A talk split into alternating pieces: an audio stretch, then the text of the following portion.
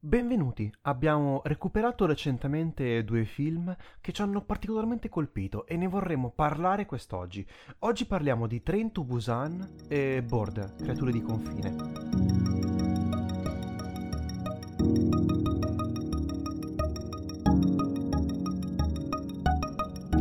Visto che era da un po' che non parlavamo di film eh, asiatici, soprattutto sudcoreani, e come sapete noi abbiamo una grande passione per questo tipo di cinema ancora molto lontano, e vorrei subito partire a parlare di Train to Busan, eh, un film horror zombie a tratti molto molto action. Trama in breve, anche perché giustamente non è che abbia una trama molto complessa come film. Allora, il protagonista è un uomo di ufficio, soliti lavori, economia, cose così. Vive con la figlia che vuole tornare dalla madre perché loro sono separati, prende il treno e scoppia un'epidemia zombie a causa di un virus. Cavolo, sembra veramente un film molto attuale. Infatti, rivedendolo recentemente, uno potrebbe quasi eh, pensare che sia quasi... Sostituire gli zombie con gli infetti di un altro virus attuale. Sì, che crei una pandemia e, prov- e provochi delle persone di doversi distanziare socialmente. Eh, però parliamo subito di quello che è. È un film zombie, chiaramente.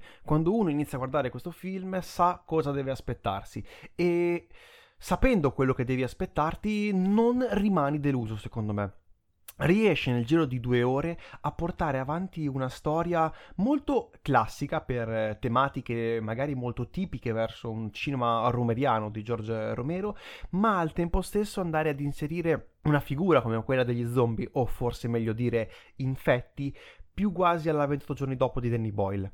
E quindi unire un po' il cinema classico ovvero lo zombie alla George Romero per le tematiche sociali trattate, perché ovviamente eh, utilizziamo gli zombie come maschera per poter raccontare un problema, soprattutto raccontare la società coreana per quello che il regista riesce a vedere. E qui farei un piccolo parallelismo con Bong Joon-ho e Parasite perché sono film che raccontano lo stesso problema, raccontano.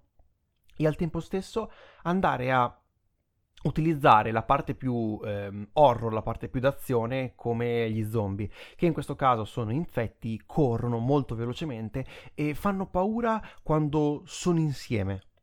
Sì, perché spesso ci, vengo- ci, vengono presentati come un ammasso, una moltitudine, un'onda di zombie, di infetti che ti arriva contro e tu vieni sommerso. È interessante quella tematica di cui parlavi, perché come Romero sfrutta la presenza degli zombie, in questo caso degli infetti, per chiuderti in degli spazi stretti. In questo caso noi siamo chiusi dentro a un treno perché deve partire da città e deve arrivare alla sua destinazione. Quindi sono le persone che vengono chiuse, costrette in spazi molto molto piccoli. In questi spazi stretti vanno a manifestare la loro vera personalità e, e, anche varie sfaccettature della società in cui spesso si va a discriminare quello eh, su quei dubbi, quello che è un po' estraneo, estraniato. Beh, per, se ci pensi, anche qui faccio un altro collegamento sempre con Bong joon L'idea del treno è un'idea che ritorna per la rappresentazione delle classi sociali all'interno della società, soprattutto quindi coreana, e ti fa presente di come ci sia effettivamente un problema reale che magari a noi non riesce ad apparire attraverso le notizie eh, che arrivano dalla Sud Corea.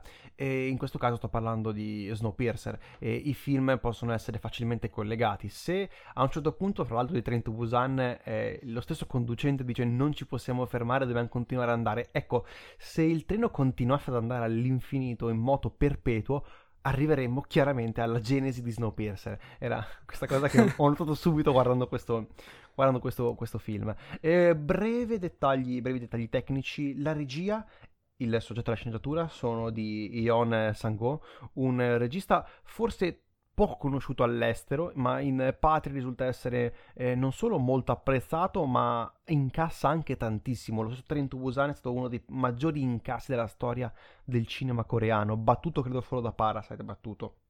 Si parla quasi di 100 milioni di dollari al botteghino ed è chiaro che hanno, che hanno fatto un sequel uscito credo veramente qualche mese fa, eh, quest'estate in eh, Corea del Sud, eh, Peninsula, eh, del quale aspetto con grande piacere di vedere come si evolverà la storia in questo universo narrativo. Eh, altre cose interessanti, abbiamo un protagonista principale, Gong Hyo, anche lui molto famoso in patria, Kim Sunan che risulta essere la ragazza del, di Jungkook che è interpretato da Choi Woo-shik temo di dirlo in maniera terribile i nomi, ma comunque per farvi comprendere è il protagonista di Parasite, il ragazzo di Parasite che qui anche qui ritorna nel ruolo di un um, universitario che deve andare a una partita di baseball insieme a tutta la squadra e si ritroverà quindi all'interno di questo treno senza possibilità di, di scappare c'è Don Lee, mi sembra, il nome un po' più americanizzato, eh, ovvero il coprotagonista di questo film, che grazie anche alla sua fisicità ha avuto un, un importante ruolo dopo questo film, eh, sarà anche lui negli Eterni. Come detto, la trama è veramente molto molto semplice. La cosa che più mi, ris- mi, ha fatto piacere è notare come ad un certo punto, verso metà del film, eh, gli zombie quasi scompaiano diventino presenti solo sullo sfondo e si lasci più spazio alle dinamiche tra persone che si vadano a creare. E vi sarà chiaramente un, un nemico che in questo caso non sarà neanche lo zombie, che viene visto giustamente come qualcosa di inevitabile, qualcosa che tu non puoi fermare e che c'è, devi imparare a conviverci. E dopo un'ora di veramente adrenalina, di corse e salti, molto molto action, il film diventa un pochino più riflessivo, per poi ripartire verso il finale.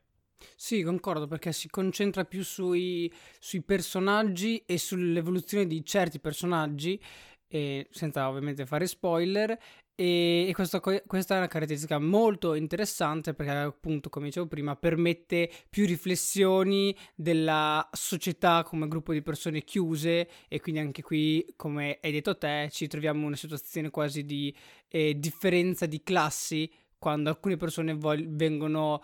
Uh, allontanate o impedite di raggiungere gli altri, quindi una situazione di salvezza, perché per motivazioni della paura del gruppo e quant'altro. Sì, è chiaro, abbiamo varie, varie persone, abbiamo chi è il, un, il manager degli, degli, hedge fund, un, un, finanziere senza scrupoli come il nostro protagonista, o come il, il coprotagonista che risulta essere un operaio che ha una moglie incinta e al tempo stesso abbiamo il manager di una grandissima azienda al quale probabilmente non interesserà nulla uh, se non se stesso e che diventerà un pochino la parte più diciamo il, il, vero cattivo secondo me del film ma lo si nota sin da subito che lui è uno stronzo. E ci sono poi varie personalità, ci sono le, le persone che lavorano all'interno del, del treno e anche i, i ragazzi eh, universitari che si ritrovano a dover affrontare eh, questa epidemia zombie che corrono e saltano da tutte le finestre. Sì, quindi riescono a prendere uno scorcio di società che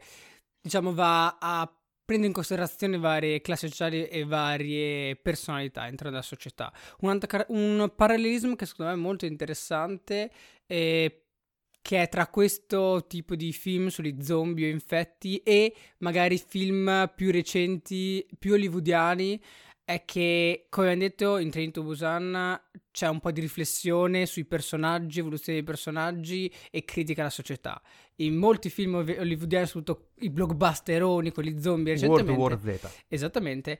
C'è soltanto la parte adrenalinica e quindi la corsa e quindi quant'altro. Bellissime scene, ma dopo un po' Lo stesso The Walking Dead, se vogliamo fare un, un paragone, è, esatto, sono film che basano tutto sull'idea dello zombie, mentre questo film, ok, ci sono, ma sono in sottofondo, cioè sono protagonisti del film, ma non sono la cosa più importante probabilmente che traspare da questo film e ti lascia qualcos'altro. Ed è quello secondo me che ci ha insegnato e bisogna imparare da Giorgio Romero che è il maestro di questo eh, genere di cui abbiamo già parlato eh, con un bellissimo episodio, cioè perlomeno speriamo bellissimo, eh, su, sul regista canadese, eh, che quindi vi consigliamo di recuperare anche per andare magari e eh, ripartire dalle, dalle, basi di film horror classici. Eh, ecco, quindi questo è un film horror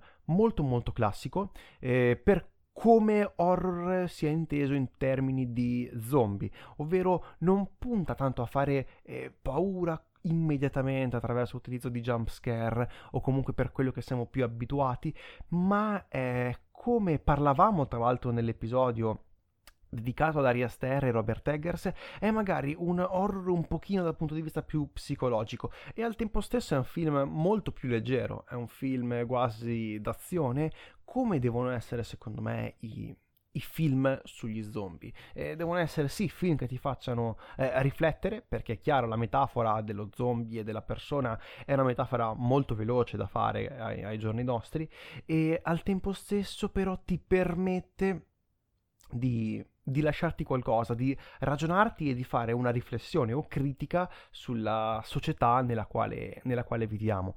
Ed è, Train to Busan riesce a farlo alla perfezione, secondo me. Anche per una durata eh, veramente lunga per essere un film, sono 120 minuti per un film horror di questo genere, sono tantissimi, ma al tempo stesso non li senti, secondo me, ed è una cosa molto positiva in un film del, del genere, soprattutto la prima ora è molto adrenalinica. Sì, molto adrenalinica, molto fatto bene perché ti intrattiene bene e ti crea sempre un minimo di sorprese, quindi non ti vai aspettare tutto quello che succede, quindi ti quindi non si affloscia, diciamo, la storia, la verve, la tensione è sempre mantenuta con degli movimento altalenante in cui sembra che siano salvati, poi non è così ed è molto, molto ben fatto. È molto bello come la telecamera si muova all'interno del, del treno. E per, qui facciamo di nuovo un altro parallelismo con eh, Snowpiercer, dove Snowpiercer aveva inquadrature molto più eh, rigide e studiate. Qui siamo troviamo più telecamera mossa in movimento all'interno stesso del, del treno in cui noi eh, cerchiamo di salire verso la, la, la, cima o perlomeno salire verso eh, le carrozze salve, perché alla fine eh, questi zombie sono sì pericolosi, ma possono essere facilmente disin- disinnescati, possiamo, possiamo accorgerci all'interno del film. Ecco, quindi notiamo subito che, ok, il pericolo eh, loro è un pericolo sempre presente, ma ad un certo punto, in particolare la seconda metà del film, non è quello che fa paura. E sono le persone stesse che iniziano piano piano a far paura. È chiaro che secondo me poteva andare a calcare ancora di più la mano su, questo, su, su questa idea, e però si è comunque il regista fermato, secondo me, per creare un prodotto di intrattenimento. Perché è un blockbuster, è un film fatto per intrattenere le grandi masse e quindi non aspettatevi magari un, un, un, ragionamento, una critica sulla società come può essere ad esempio Parasite, qualcosa di molto più diluito ma comunque presente che mi ha fatto molto apprezzare il film.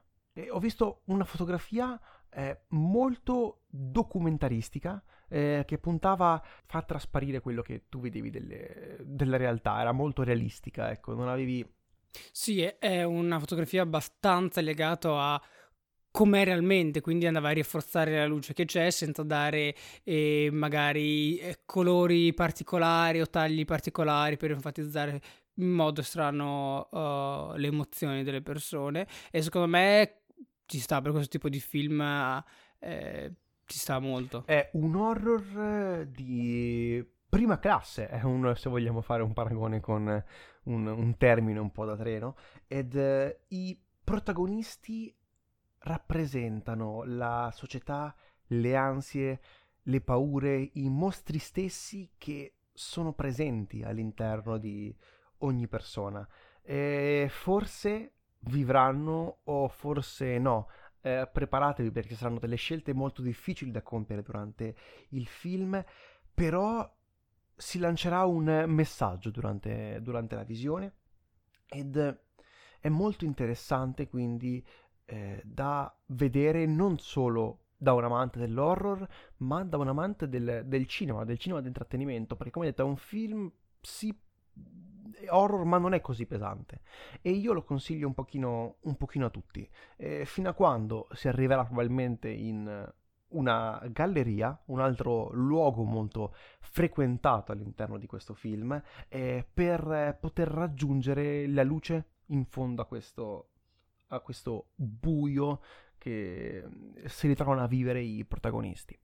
Un altro film cui, che abbiamo visto recentemente e di cui vorrei parlare, anche se non c'entra veramente troppo con Train to Busan, ma era, è un episodio un po' eh, così per poter parlare di quello che abbiamo visto, visto che il podcast è nostro e decidiamo noi quello che andare a porre all'interno del film, vorrei parlare di un film, questa volta mi sembra svedese, eh, Svezia barra Danimarca, diretto da Ali Abbasi, che si trova qui al suo secondo film, al primo film più internazionale, che è arrivato a Cannes, ha vinto il premio Un Certain Regan al Festival di Cannes, è Border Creature di confine, eh, del regista isra- iraniano-danese, mi sembra. Sì, iraniano naturalizzato danese. Ovvero Ali Abbasi.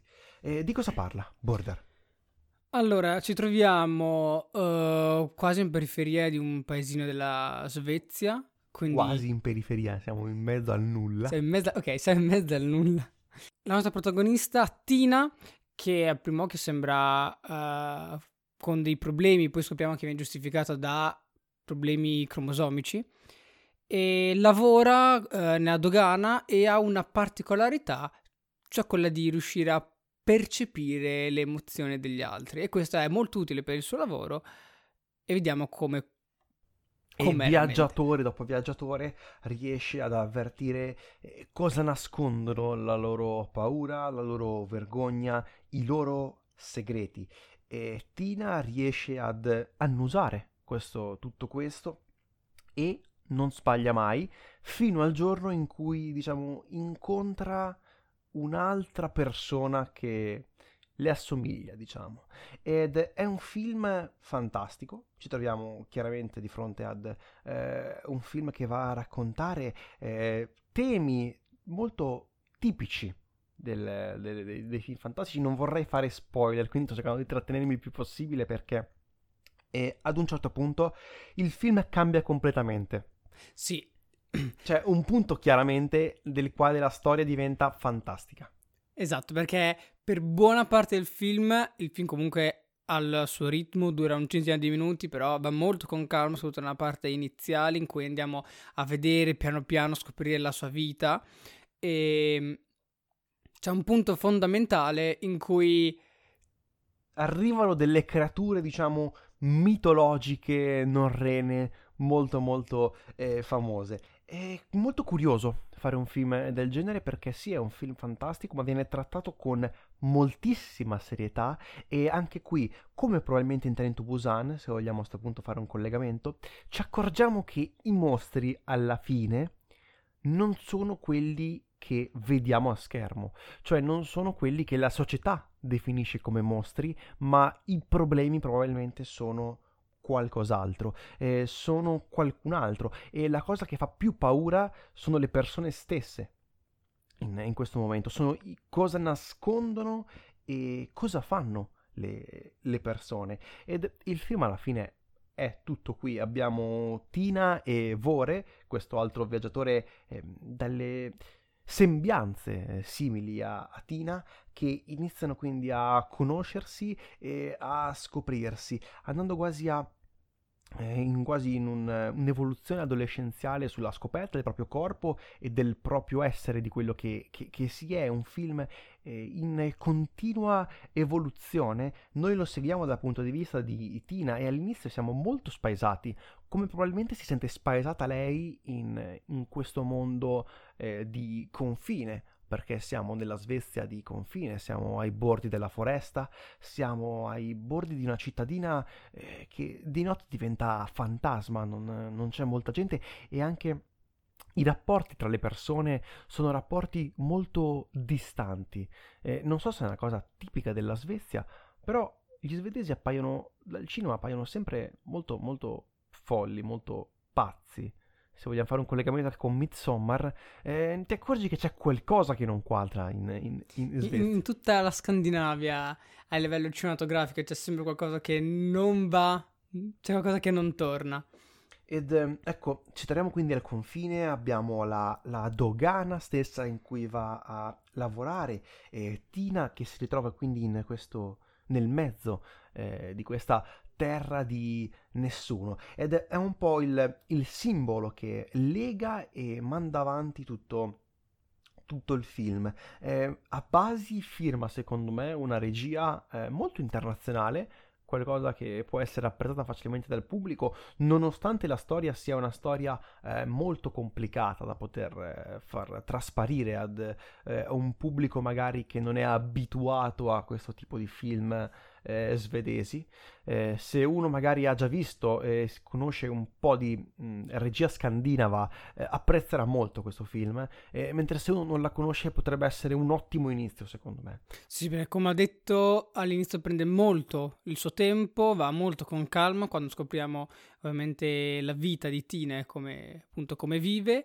E un altro tema molto interessante è quello dell'integrazione o dell'esclusione di qualcosa riferita tra la società e queste creature, ma soprattutto anche riferita a Tina in rapporto con questo, questo mondo che gli si prospetta davanti e quindi dovrà compiere una scelta e, e vedremo quale se la natura fare. è mostruosa eh, la natura umana è mostruosa cosa ci resta se non i, i, mostri delle favole che ci possono raccontare una lezione. È un po' il concetto che ha sempre seguito Guillermo del Toro. E in questo film si nota molto Guillermo del Toro. Se fosse un regista iraniano o danese, probabilmente girerebbe, girerebbe così i film. Ed, perché è molto riflessivo, come hai detto, ed è una cosa non tipica che non ti aspetti in quello che in effetti è un film di genere.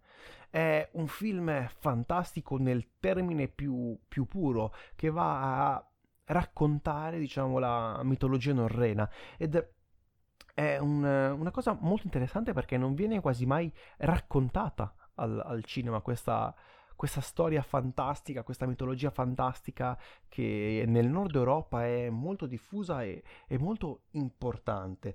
È un film che ha avuto comunque, come detto, grande successo e parlerei brevemente se aprei una piccola parentesi evitando troppi tecnicismi perché so che sennò partiresti a, a palla sulla regia di Ali Abbasi sì eh, la regia è comunque molto eh, inquadrata cioè quadrata e quindi sta molto su, sui personaggi non ha movimenti eccessivamente bruschi e, e l'unica perplessità che mi, mi viene è che la camera leggermente si muove, un po' uh, come va, possiamo dire, di moda oggigiorno. Vorrei sapere qual è stata la sua decisione tra farla leggermente muovere come ha fatto e invece averla tenuta fissa, perché se tenevi fissa era più, o meno, più o meno uguale. Un altro tecnicismo, se mi permetti di farlo, è quello riferito ai formati, perché ne avevamo parlato legge- in modo un po' approfondito quando abbiamo parlato di eh, Egg e... Ehm, Ariaster e qui usa un uh, eh, 2,35 quindi un rapporto 2,35 a 1 e poiché ci sono delle mh, di inquadrature molto ampie perché spesso siamo fuori all'aperto e quindi ci si può permettere una, un formato molto largo. Possiamo tornare indietro invece in Train to Busan essendo spesso chiusi dentro un treno ha preferito un formato che si vede spesso al cinema ma più stretto che è un 1,85 che è più simile al 16 noni, possiamo... Che, che è il, quello molto simile al 16 noni, quindi schermo del computer del cellulare, comunque è un formato un pochino più stretto e, ed è ideale per un posto un pochino più costretto. Troviamo dubbi sulla identità e dubbi su quello che può essere il eh, confine, quanto sia eh, inutile eh, chiudersi all'interno del proprio confine e quanto vivere al, al bordo del confine della società, eh, sono tutti eh, temi tra radicalità, integrazione, sono temi che forse vanno oltre il film fantastico ed come qualsiasi buon film o bel film ci insegna, questi eh, temi devono poter essere eh, presi, utilizzati come simboli per poter parlare dei problemi attuali. E qui è chiaro che si sta parlando dei problemi eh, dell'Europa, i problemi dei confini europei e Ali Abbasi nel nel sottosuolo di questo film, dietro, eh, lascia trasparire una, una, chiara idea politica, eh, una, un'idea politica molto molto forte, un'idea politica di integrazione eh, con tutto ciò che noi non conosciamo ed è qualcosa che riesce a trasparire alla fine del film e forse è quello il messaggio fondamentale. Ok, è un film fantastico, ma al tempo stesso eh, c'è altro ed Così come in Trent Busan c'era altro, eh, anche Birders riesce in questo intento e secondo me è veramente un ottimo film. Posso fare una piccola critica, però a me il finale non mi è particolarmente piaciuto. Inizia a diventare secondo me troppo eh, ridondante probabilmente ci sono dei, delle scene eh, troppo lunghe sul finale. Il film inizia a essere un pochino quasi, quasi inutile sul, sulla parte, inizia ad essere più eh, riflessivo con eh, la protagonista. E sì, quando anche ho visto il finale mi è venuto in mente che l'ultima mezz'ora se fossimo stati in America avremmo fatto un film solo per quello e un film, possiamo dire, con una storia abbastanza medro- mediocre e già vista. Succede, un minuto e mezz'ora succede di tutto e come finale ci sta come può non starci, magari tu avresti preferito qualcosa di un pochino più crudo, più più diretto. Beh sì, perché inizia a perdere completamente sul finale i temi quasi fantasy, fantastico, inizi quasi a Diventa un pochino più sul sentimentale, diciamo, non propriamente, però un pochino verso quel lato. E io ho notato che appunto nell'ultima mezz'ora succedono un sacco di cose che potevano veramente creare un altro film, però è proprio un altro film. Però secondo me questo non va a attaccare eccessivamente, va a cercare di dare un po' di conclusione a questa storia per me in maniera un po' sbrigativa, ma giustamente sbrigativa perché se no avrebbe avuto un po' troppo peso. Forse tu questa cosa l'hai percepita un po' di più. Beh, sì, a un certo punto la storia arriva a un punto in cui appena hai una grande rivelazione ti accorgi che piano piano la storia inizia ad esaurire il suo potenziale, la sua, la sua benzina. E una scena che mi ha particolarmente turbato e non vorrei raccontarvi, diciamo che c'è un momento in particolare in cui ti metteresti le mani nei capelli e dici che cavolo sto guardando in questo, in questo momento. E io eh, ho pensato a quelle persone che mi hanno consigliato questo film in quel momento, eh, folli, sono delle persone, secondo me, dei folli quando uno ti consiglia questo film, perché c'è una scena in particolare che è molto molto strana se vuoi possiamo fare una parte spoiler alla fine. No, direi, direi, di no perché è meglio secondo me non parlarne, guarda. Hai quanto, ragione. Per quanto mi abbia turbato io, Io parte. dovrei iniziare a parlare da un punto di vista biologico per eh, comprendere appieno questa scena perché sennò è abbastanza potrebbe essere molto disturbante. E per ogni ascoltatore che, ci, che si stia chiedendo di che scena stiamo, eh, di che stiamo parlando, guardate il film e, e poi capite, è, que- è, quella scena, è quella scena dove tu dici cosa che sta succedendo? Esatto. Come... Cos'è? Che poi è proprio il momento in cui eh, inizia ad avvenire il, il, cambio nella storia. Va bene, direi che siamo arrivati alla fine di questo episodio, soliti disclaimer finali, ci trovate su Instagram, Facebook, YouTube, email, fotografiko podcast, chiocciola, eh, gmail.com, abbiamo avuto un sacco di ascolti anche questa settimana e quindi siamo molto, molto contenti che sia apprezzato il, il podcast. E se volete scriverci noi siamo, siamo sempre ben accetti e cerchiamo di rispondere il più possibile a qualsiasi persona, che, qualsiasi ascoltatore che ci, ci scriva. E fateci sapere cosa ne pensate di questi due film, se vi sono piaciuti, vi è piaciuto Trent Busan e Border, se li avete visti o se li guarderete. Detto questo, direi che possiamo finire qui. Io sono Tommaso. Io sono Aurelio. E questo è l'effetto Vertigo.